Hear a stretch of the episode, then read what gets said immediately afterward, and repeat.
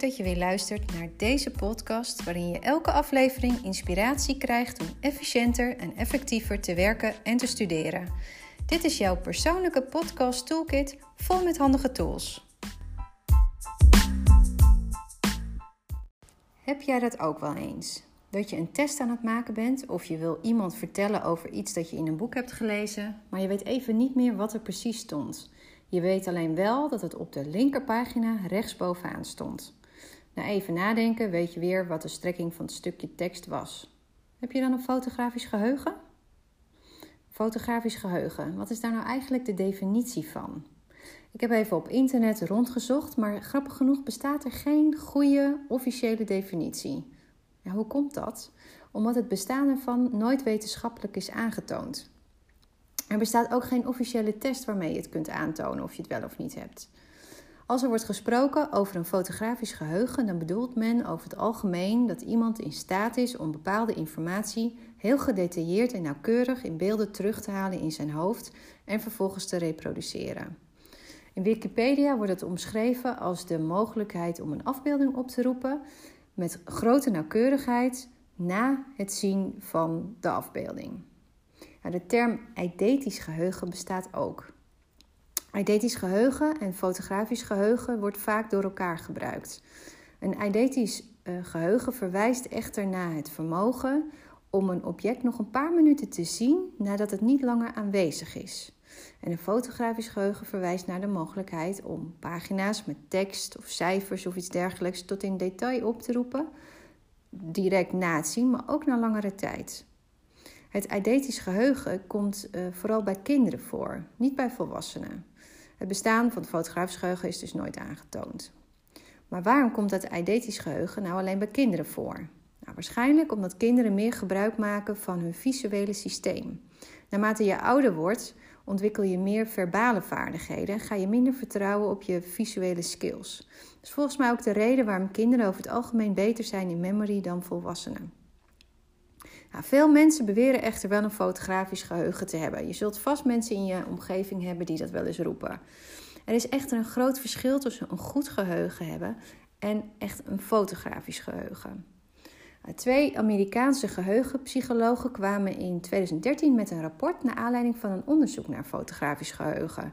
Zij hebben bij twee groepen tests afgenomen waarmee hun bevattelijkheid voor nepherinneringen werd gemeten.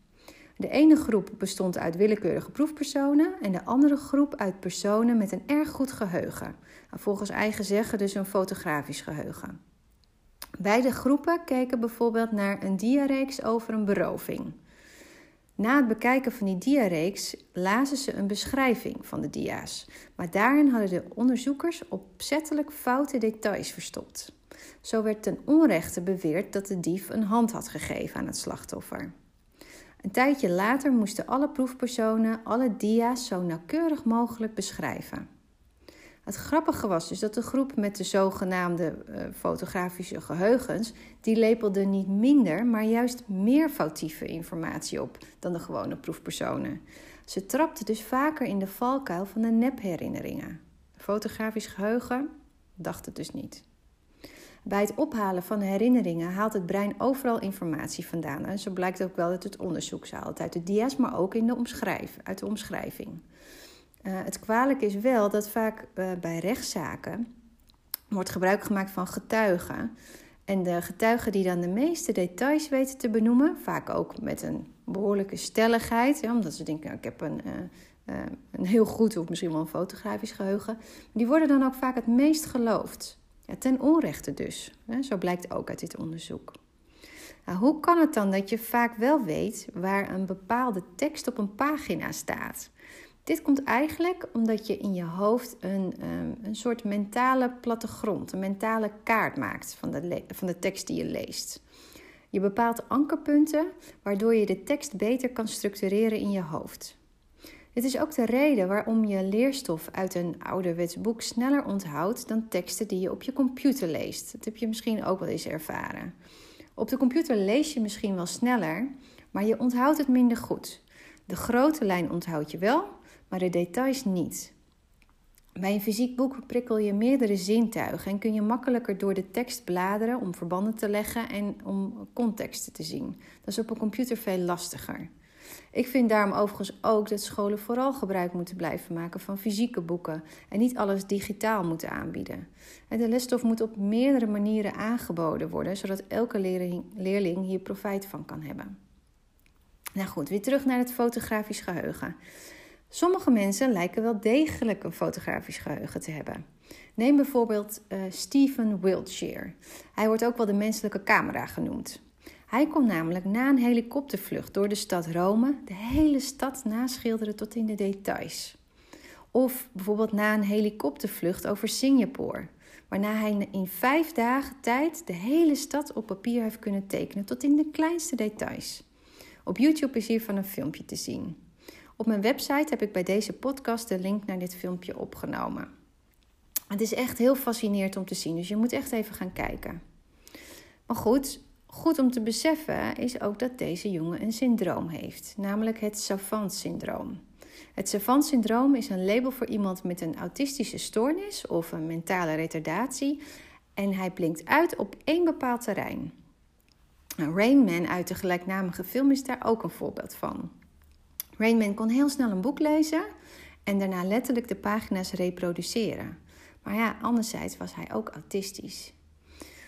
Of mensen nou echt een fotografisch geheugen hebben of over de capaciteit beschikken om bepaalde informatie goed te onthouden, ja, we weten het niet. Het is natuurlijk fantastisch als je een goed geheugen hebt, maar er kunnen ook nadelen aan zitten. Want als je echt alles of op zijn minst heel veel onthoudt, kun je daar ook hinder van ondervinden.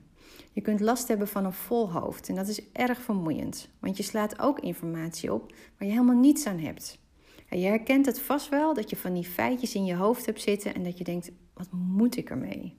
Ja, mensen die echt een fotografisch geheugen hebben, ja, of iets wat daarbij in de buurt komt, hebben deze ervaring dus met heel veel informatie. Dus dat is onwijs vermoeiend.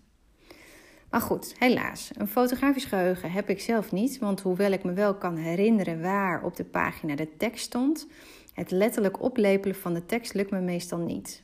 Ja, en of je nou echt blij zou moeten zijn met een fotografisch geheugen, ik vraag het me dus af.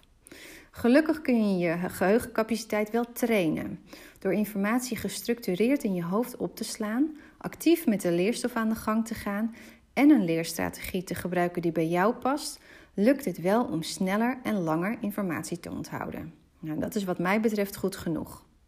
Vergeet je niet om de volgende keer weer naar mijn podcast te luisteren. Veel plezier!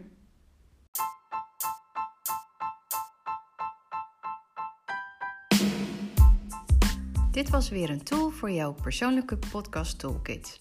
Dankjewel voor het luisteren. Vond je dit een nuttige podcast? Deel hem dan graag met anderen. Wil je meer tools? Abonneer je dan op deze podcast, zodat je als eerste op de hoogte bent als er weer een nieuwe aflevering klaar staat. Tot de volgende keer.